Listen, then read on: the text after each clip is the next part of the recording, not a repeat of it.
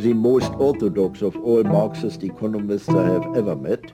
The reason why I'm still a Marxist is that I claim that this structure of belief, of displaced belief, you find it in what Marx described as commodity fetishism. That all really dialectical and intelligent human beings will have a sense for evil and some sympathy for the devil, or they will be just a little stifled and bored. I think that's not wrong. Just a little sympathy for the devil won't hurt. Inside Critical Theory brings you this Diet Soap interview. So, you're Ron and Ursula from News and Letters, and um, welcome to the the channel, the the Diet Soap channel. It's called now, I guess, or the Doug Lain channel.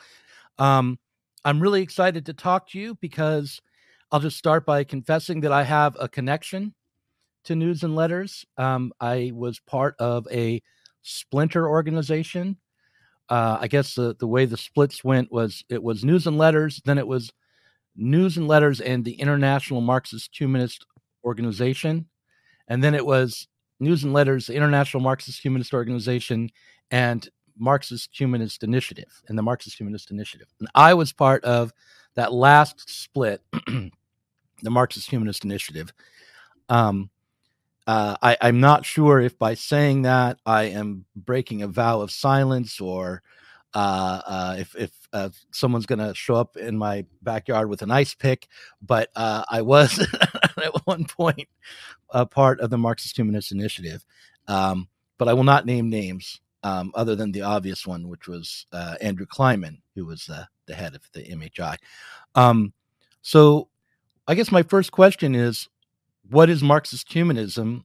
Uh, so the audience will know. And uh, what did it split off from itself? That would, would be my first two questions. Um, well, since you were part of uh, Marxist Humanist Initiative, um, you must have some inkling, but for your audience, mm-hmm. um, what I would say is we're trying to figure out how to recreate what Marx did for 19th century for the 21st century. How do we look at the movements in the world, all the misery that we're living through, and how what has been missing for the past several hundred years that the revolutions haven't made it. So things are the same in the sense that capitalism is still the ruling ideology, but things are also different because we have gone through a number of revolutions Marx never saw, and yet we haven't made it. We haven't gotten past capitalism. So the question for Marxist humanism is what's been missing? What do we mm. do differently um, in as we are engaged in the movements of today. Okay, um, and the I guess the, it, that's not unique to the Marxist humanists. I mean, the Frankfurt School philosophers had a similar question. Um, many, I think, Trot organizations would put the put it to themselves in the same way um, uh, just in general after World War II, especially, there was a sense of confusion and and uh, disappointment, I think, in the working class um, uh, across the Marxist left and the socialist left broadly. So, um, I guess what I should ask about, and maybe Ron can take this, or you can, Ursula, is um, how is the writings of Raya Dunayevskaya leading your interpretation of what might be missing from the Marxist left? Well, actually, what is uh, comes to light even at this moment in um, the world of Hegel and the world of Marx is the contention over what's the continuity and discontinuity between Marx and Hegel. One of the things uh, I, I, had sent you a link to a, a essay we did, Ursula and I did a study of Karen Ng's book on Hegel and, uh, and life. And in there, she kind of encapsulates a whole new tendency among Hegel scholars to re- rediscover Hegel's naturalism and it really brought to light this question that I think is uh, sets Marxist humanism apart, which is what is the continuity and discontinuity between between Hegel and Marx. She really goes in and proves that Hegel's naturalism lit a fire under Hegel scholars. Hegel's turned to life, and it just created all this uh, uh, debate. And she goes back and and shows how Hegel's uh, turn to life was so critical to um, uh, really breaking totally with the that the uh, whole specter the whole spectrum of of uh, post um, Kantian idealism. And what it really brings to light is that Marx, the, you don't have to extrapolate how light, how the idea becomes life. Marx begins from that directly. And when you do that, Hegel's dialectic comes to life anew in a new way for our epoch. And I think that goes back to the very birth of Marxist humanism and the uniqueness vis-a-vis Frankfurt School and and all these other tendencies. Okay, so you said a lot there very well in a very short amount of time. I'm concerned that not only my audience, but even I might not fully comprehend the depth of what you just said. So I'm going to start by asking you about Kantian idealism and and see and I'm going to try to describe it in my own words and see if you agree with me. The Kantian idealism emerges hold on okay. Kantian's idealism is a, a, a, kind of idealism because he posits um, the, the world as it is in itself as something um, beyond the world of the as it is for us. That, that he makes a hard split between um, the world of, of reason and uh, human understanding and cognition and the world uh, as it is in itself. And uh, he not only says that there's a distinction, but that the world as it is in itself is, by definition, unknowable, cannot make contact with the world of rationality and, and understanding. So, this is an idealist move um, because it creates a world of understanding as the primary world that we have contact with, the world of our our inner world, the cognition cognized world, as apart from the world is of of matter, the world of of the unknowable stuff. and he's that that's what and that way he's an idealist without being like a a, a, a, true immaterialist like Berkeley or someone like that who would say there is no such thing but the world of understanding. He would say there is a world outside of understanding, but it is completely divorced from us, completely unknown to us. Hegel would say that the distinction between the inner world and the outer world is itself a way of understanding the outer world, that it is, and that the outer world, as Kant puts it, as divorced from us, cut off, completely untouchable, could only emerge through light, a life force of, of cognition. Is that, do I have, this, do, am I describing what you're saying? Part of what, what she brings out is, you know, the Karen Ng, what she, what was new to me, in other words, I've been studying this for a long time, but what was mm. uh, new to me is the, the way Hegel, if you if you remember how Hegel keeps developing right to the end, to the absolute idea, he keeps saying it's a matter of astonishment for me how Kant discovered the real relationship of thought to sensuous experience. In other words, that that the Newtonian world that had so uh, mesmerized everybody that no, it wasn't just something out there, it's pure categories of thought that brought out the truth of that world. So that Kant discovered the that that real relationship of thought to sensuous experience, and yet, and suddenly said it's only a relative relationship, that there's some kind of thing in itself that's pure abstraction beyond thought and beyond experience. Right. So what she says, yeah, all that's true, and that Hegel united it in the idea and that inner uh, idea of, of uh, human or being. But she says what Hegel takes from Kant is his, his great contribution philosophy, and says that unequivocally is that Kant recognized the difference between external and internal purposiveness and opened the way to this organic conception of the idea that's not in use in relation to something external, but that is rather something that's part of an organic being that the inorganic world is its own inorganic world. And it through which it realizes its own inner nature in orga- every organic being and there's something universal about all life in that respect but there's something very specific about humans because they appropriate the external world both through their life activity and through inseparable from cognition.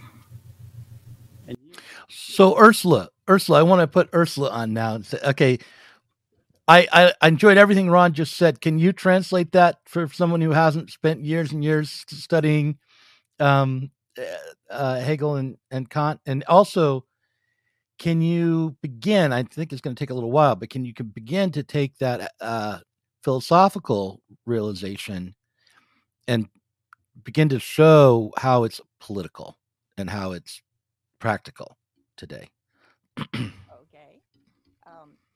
that's a big ask. You're going to be talking for an hour. Go ahead. I'll try to make it less. um, so what what Ron was talking about is the development from Kant through Hegel to Marx. Mm-hmm. So if we come to Marx, what is distinctive in the way Marx recreated the Hegelian dialectic is he said what it means to be human is to make an object of one's life activity, not just react to things, but to actually think about them, make them conscious. And this development of a conscious process is part of what it means to be human and making our life activity free, free life activity, as opposed to just what comes naturally, um, is what distinguishes humans from all other life, at least that Marx knew. Mm-hmm.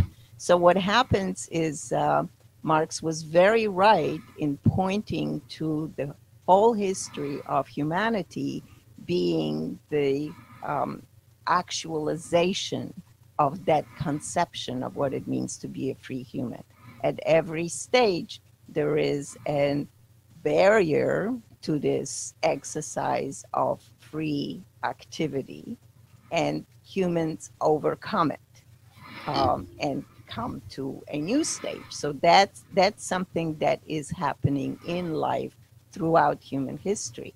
What would make a difference, the way that philosophy enters politics, is this question of what was missing is um, the um, grasping that this process of development is what is missing in making it a truly a beginning of a truly human society. We are always caught up in whatever is the what we consider concrete issue. So I've worked with prisoners, right? Mm-hmm. Issue is getting out of prison, get overcoming um, indefinite solitary confinement, um, getting health care or whatever. All those are concrete issues. But what the prisoners have discovered in the process of fighting for their concrete issue is that what really matters to them is the way in which they have changed their conception of themselves and the world and why they are there. So rather than saying, I don't belong in prison, it becomes no one should be going through this hell. It's not mm-hmm. human. It's not acceptable to a definition of a human being to be treated the way prisoners are treated. And this change in the conception of who you are goes beyond the political demand to abolish indefinite solitary, to have some kind of reform that allows prisoners uh, adequate food or whatever the issue is. And there's tons of issues, of course. But the idea is not be limited by the particular issue and always see what is universal in what you are fighting. Right. So the difference here is like if if in terms of the prisoner, the prisoner, a given prisoner, um, might say, "Well, look, I'm innocent. I, you know, I, uh, uh, or the or the judgment was too harsh, or the conditions of this prison don't abide by the law. They don't. They're they're inhumane. Um, but there gets to be a point, I guess you're saying, where the prisoners are going to say, there should be no such thing as prisons. There, that no one, no one. That there. Why is there this category of imprisonment? Um, and you know, uh, just to take a very flat-footed, I think, n- normal, everyday person's perspective on this, you would say, well, okay, no more prisons, but what do we do with people who commit heinous crimes? What do we do about uh, criminality? Um, and I guess a, a, someone who's in, yeah. So the prisoner who's pushing through would say, ah, if there's going to be no prisons, then there has to be no crime, or the, or you know, there has to be such a limited amount of what we consider to be crime that it can be dealt with differently. And then, so like you know, you still the prisoner wouldn't say, well, even though I murdered a man, I don't belong here because there shouldn't be prisons. But uh, the prisoner would say, Why did I murder a man? What were the conditions of my life that led me to murder a man? What choices did I make? What choices did the society make around me to, to how I murdered a man? So you go, you kind of keep going deeper and deeper in the process of trying to change the categories but it, but you're not going to end up i don't think in a place where you go ah, now I've solved everything, right? you're gonna, right. You're going to end up with a new mediation, some new mediating force that will recon- create new categories, which then themselves will have to be adjusted later, possibly, yeah, right? Absolutely. Um, yeah. I just wanted to um, to to add just a tiny bit, since most of my work, a great deal of my work with prisoners is with women prisoners. I wanted mm-hmm. add this element of sexual difference. What mm-hmm. happens when a man murders girlfriend or wife, it's considered a crime of passion. He gets a slap of, on the wrist or if or like a year or two. If a woman who has been abused for Is that true? Because I'm I'm going through a divorce and I didn't know that I could get away with murder. Is, are you telling me that? Is for real? over and over. There is a. Uh, I'm I'm going to write that down. Can I consult you later? Will you be a witness in my trial later on? well, go ahead. If, a woman who had been abused for years or sometimes decades decides to take a hand in um, defending herself or even more pointedly defending her daughter from being raped by her abusive husband, um, mm. she gets life in prison. That's part of what is murder that um, is part of the question. And mm. my regular response to what, how do you deal with people who murder? Murderers are not born it's an indication of how broken the society is that people resort to those kinds of behaviors. So it's yes, it's a personal responsibility, but it's also a social question. Why is murder something that happens as often as it does in this society? And I think Ron wanted to address it. Yeah.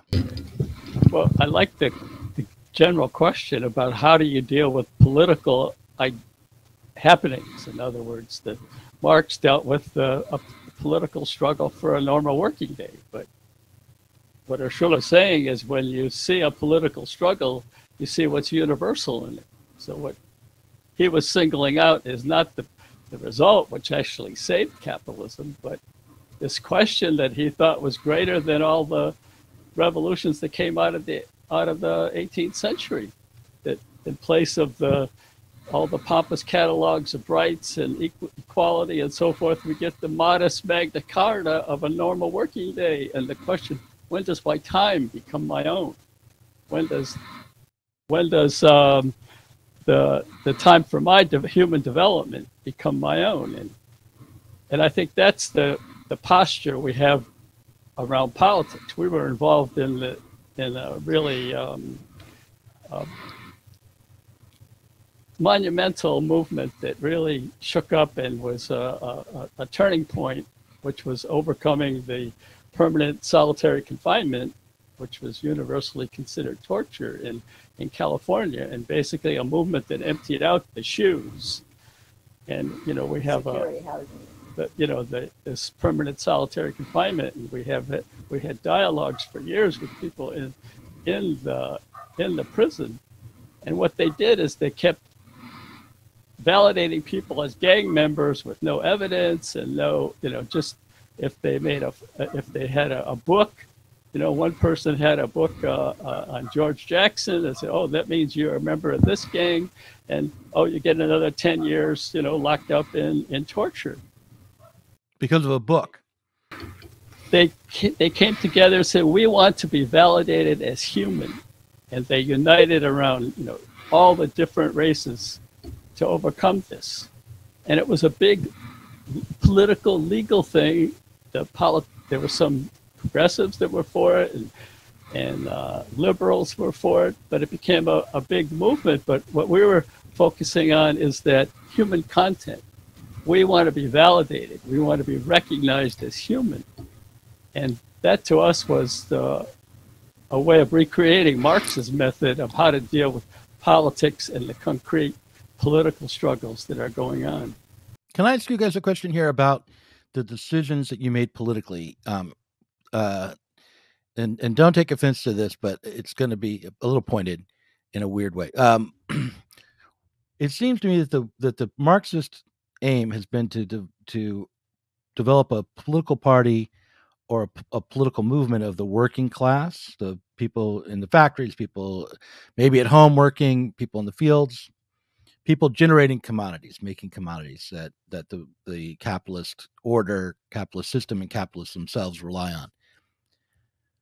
To turn from the organization of workers into a political force to the prison population seems to me to be a step away from revolutionary struggle into reformism. Why why would you not leave that to bourgeois liberal organizations trying to reform and humanize these institutions and instead aim yourself at, at that population uh, so i know you probably heard this before too right uh, but but it's no i think it's uh it's a good question because the, it's the it ter- turns on what's the uniqueness of marxist humanism and marx's multidimensional perspective on the reach for a human future.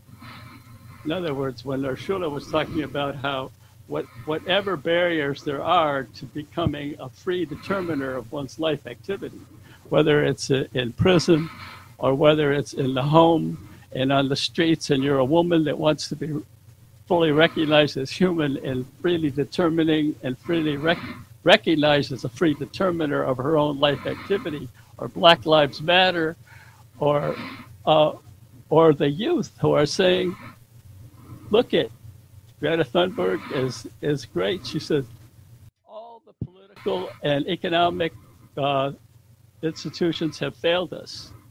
Only humanity hasn't failed us. That's what we have to appeal to.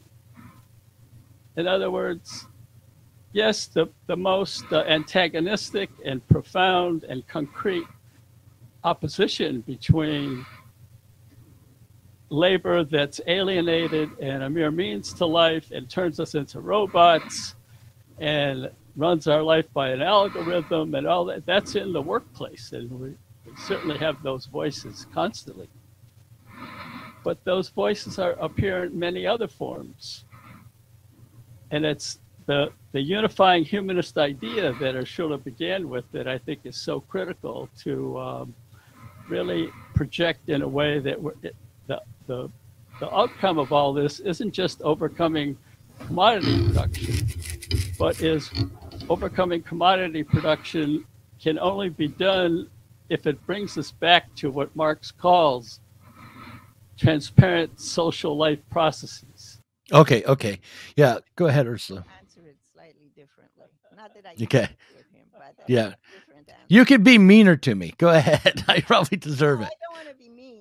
Yeah. I want to just say that what happens is capitalism, and Marx complained about it too. Capitalism makes us so dumb that we believe that labor is producing commodities. That's what's wrong with capitalism. is that Mhm. Labor is a commodity, and it what the only thing that counts is this abstraction of socially necessary labor time. Mhm. That's what counts as labor, where in fact, labor is creating our humanity. That's what labor is.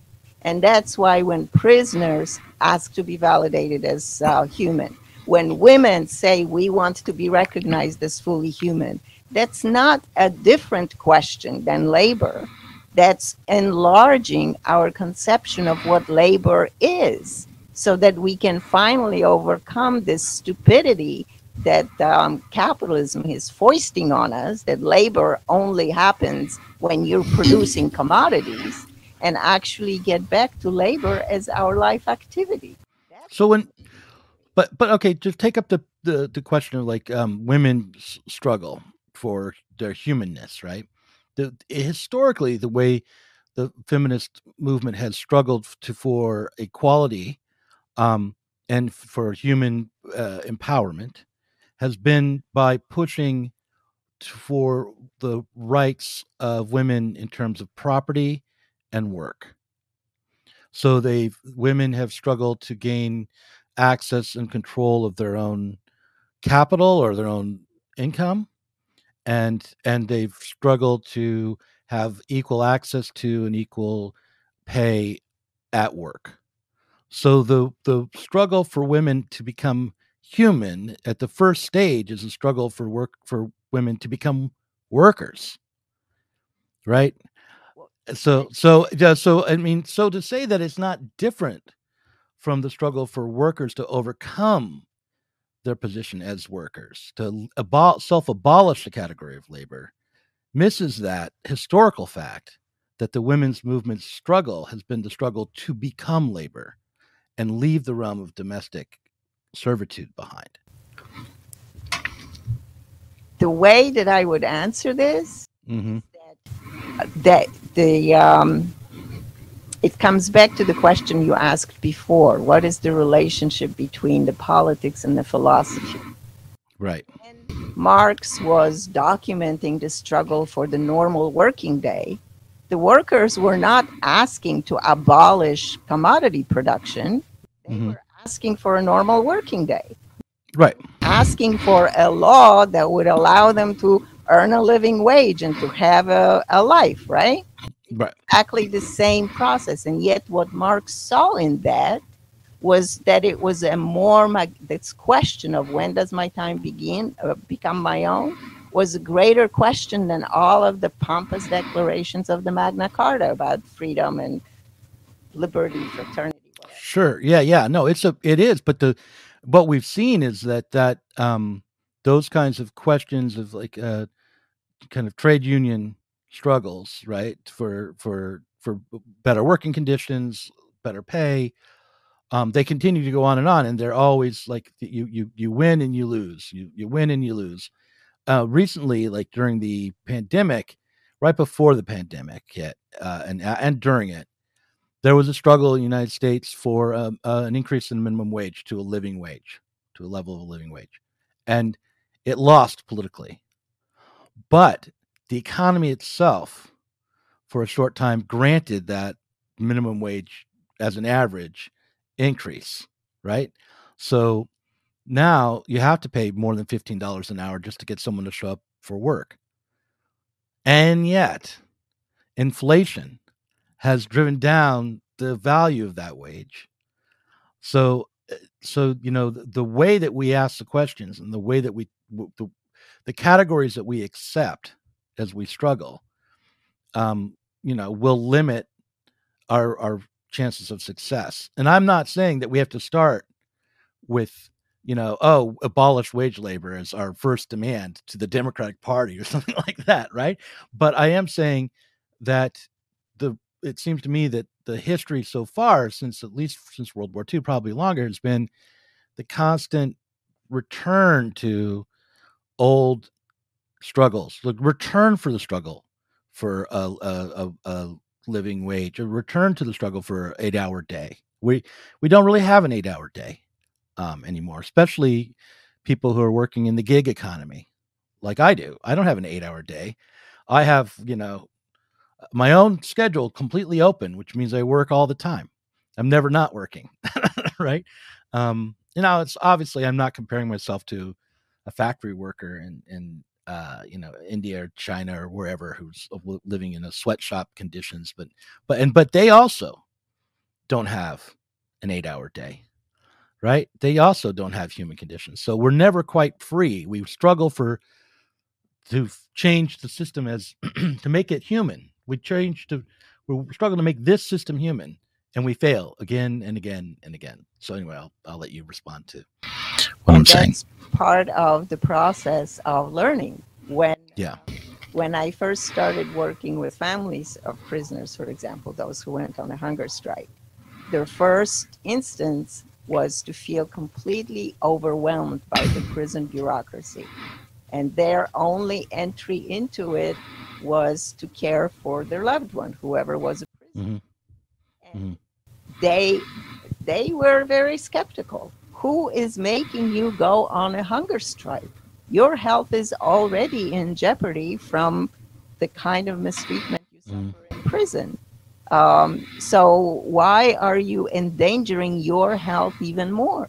And it was prisoners themselves who had to explain to their families, no one is making me do this. I want to make the statement. And even if I die, I want to make a statement that I am a human being and I'm not going to be treated, and I'm not going to allow others to be treated this inhumanely.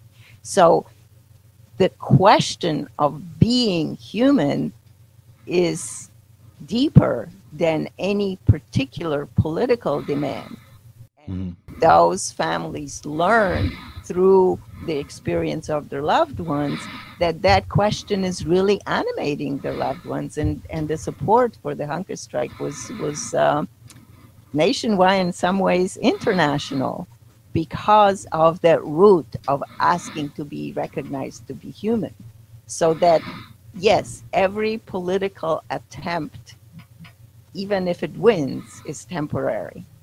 Um, mm. But the, the question that it raises, and that's what Rosa Luxemburg was kind of um, um, staking her life on, is that after a revolution, after you win a demand, there is an intellectual sediment um, that you know that what you were fighting for was worth fighting for, even if you lose. And especially if you win, you've changed the objective situation, and yet we haven't done enough.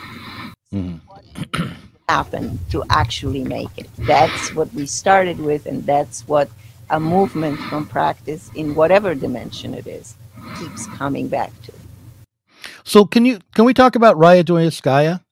now and and and um how she how she distinguished herself from uh the from Trotsky say because I know she was his secretary um and by that I think that doesn't mean she did his typing but she was the secretary of his organization like like she had a position of authority there so how did um Raya uh come out of the Trotsky uh Trotskyist movement and and uh uh, and how did she change Marxism in America? Well, you know the story about the Hitler-Stalin pact. Hmm. when Hitler and Stalin made a pact, and Trotsky kept saying we have to defend Russia as a worker state, even though it's degenerate. It was uh, a complete um, shock.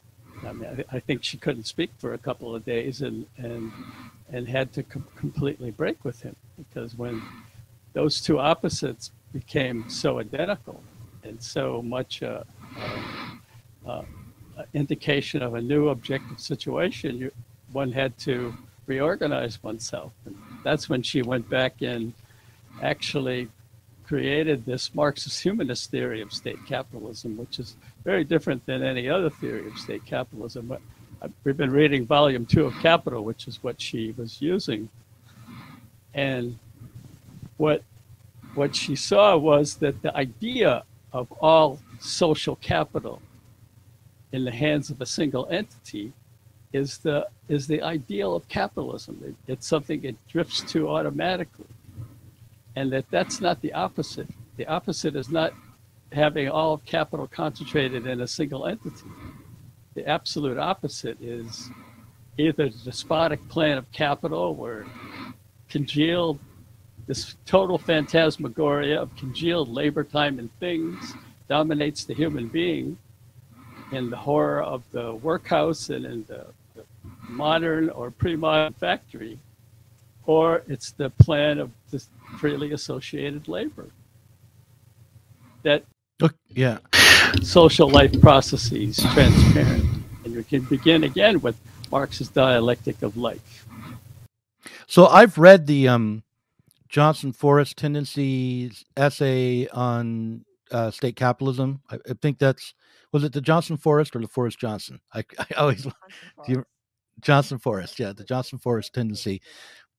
That's a that's CLR James, Raya Dunayevskaya, and uh, Briggs. What's the Grace Lee?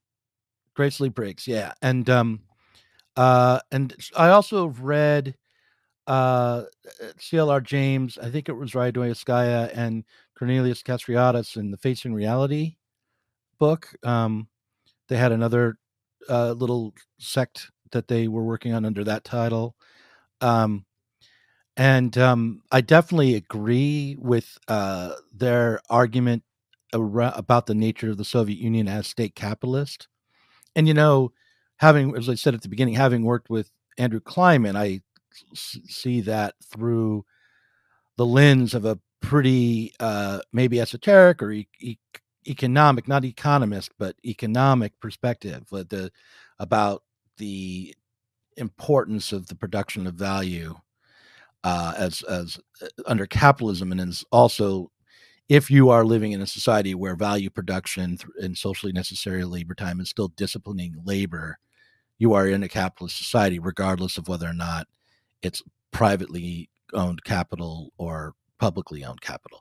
Um, so like I, I completely like am in line with that, and I can also see like just why the Stalin Hitler pact would make Raya want to not talk and walk away and feel disgust. Um, uh, but uh, so uh, what I am I wonder about though is um, how that became associated with humanism, as is usually understood. Why why is that the embrace of of really core concepts of Marx, um, an understanding of uh, the ca- state capitalist theory, as CLR James and and and company and and, and Raya and and uh, Grace Lee Briggs was it Briggs or Boggs, Boggs. Briggs Boggs.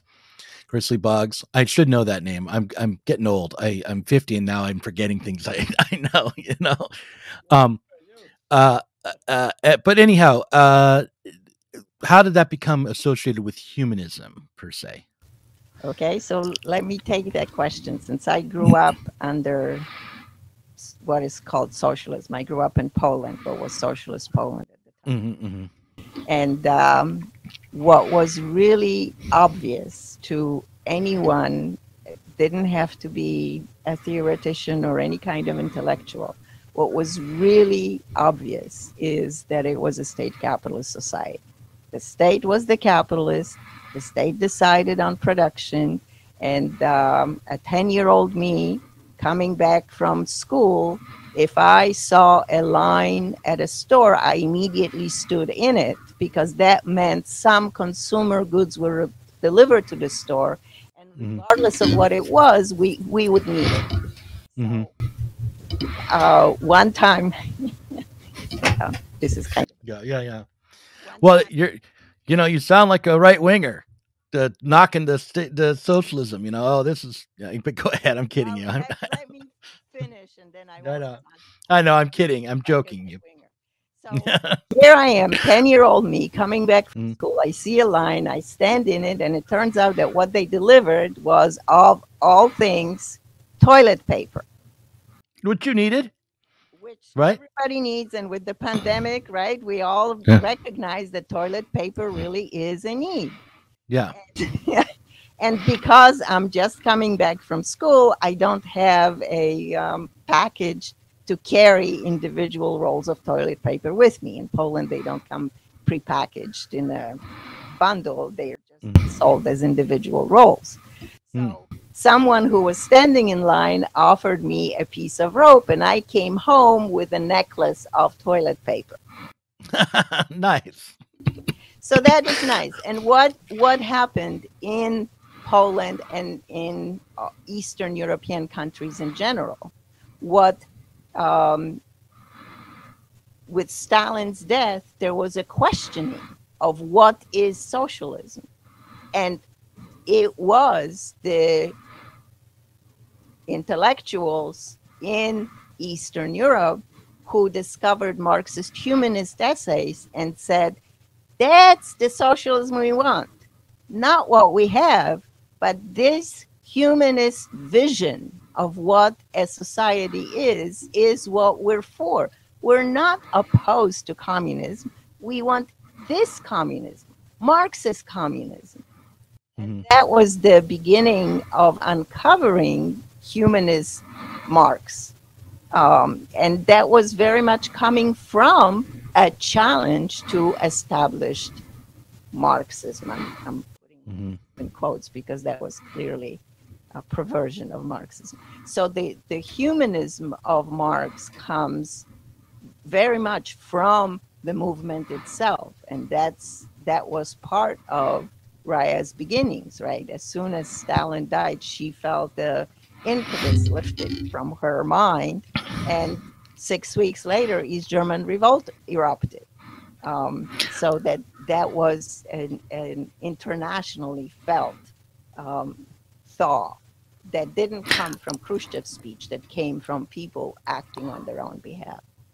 You know, um, it's interesting. Your your the, the, definition of humanism that we've been th- talking about, the definition of what it is to be a human, the way we con- are conceiving it, um, is has taken on different a different cadence or different kind of tone as the conversation has gone along. And at the beginning, the human was the uh, uh, was kind of a power, a power of understanding, a power of self transformation, a, a, a, responsibility for one's own for the categories of one's own life, the the, the turn away from uh, uh, the idealism of Kant and the uh, notion that there's a force outside, truly outside of us, that directs uh, our lives that, and that stands above us. Right? That the self responsibility of of the living being is what defines it as a human being.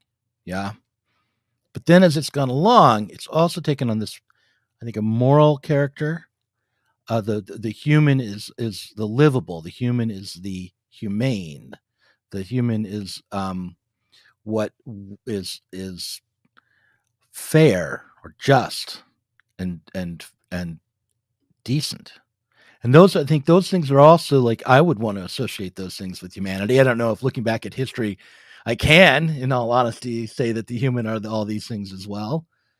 Um but do you worry about a slide from the first kind of understanding of the human into the second where when you take that when you make that second move then you aren't taking into account this self responsibility, but maybe unconsciously turning to, I don't know, religious norms to guide what your practices might be? Uh, if I could riff on that, because yeah, it's uh, it's a really important discussion. I, I don't see it quite the same way that the way the discussion developed because when you begin with the idea of of constant capital or this illusion dominating human beings reflected in the total social plan. It seems like something that's purely economic, and we come back to the human being through this uh, opposition between development of means of production and means of consumption and the total social capital.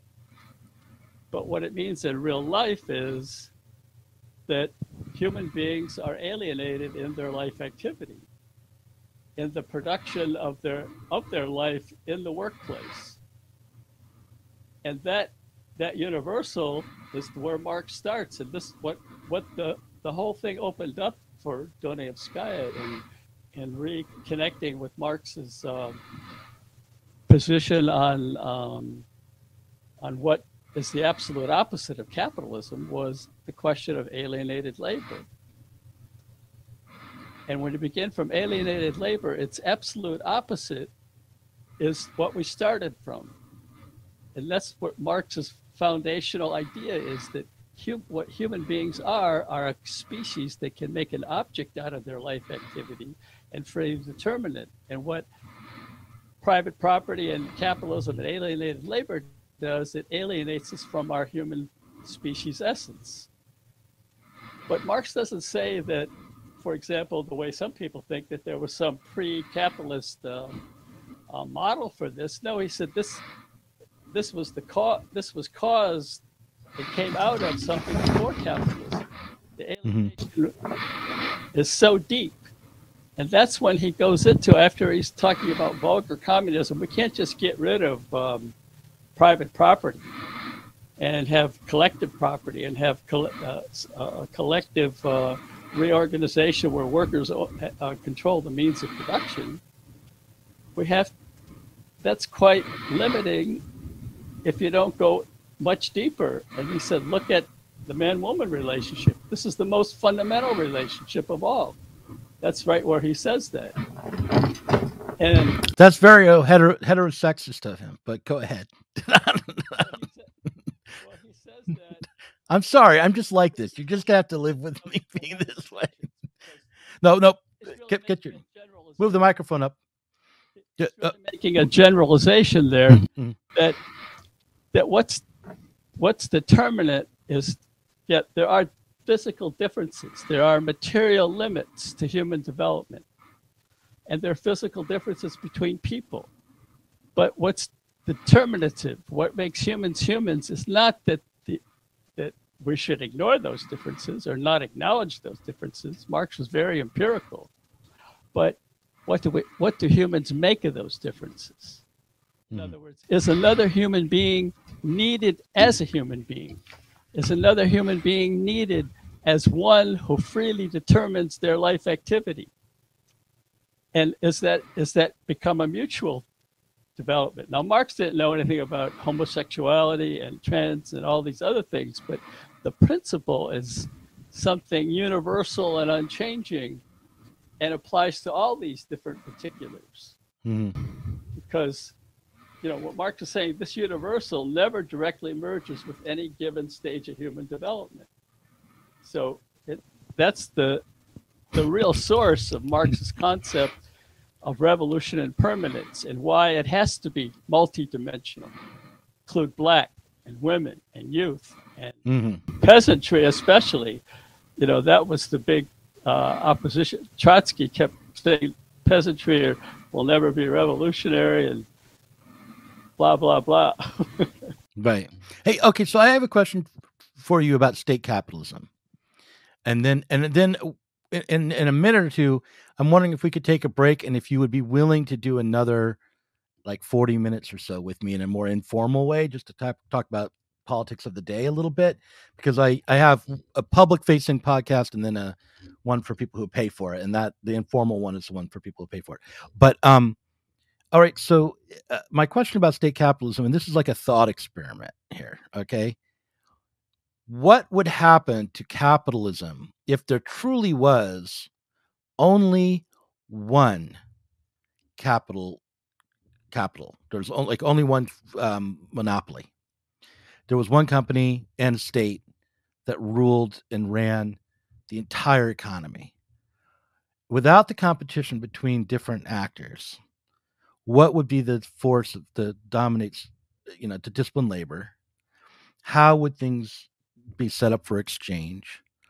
Um uh, what would there be would that just drive everything into a crisis an economic crisis if there was one monopoly power?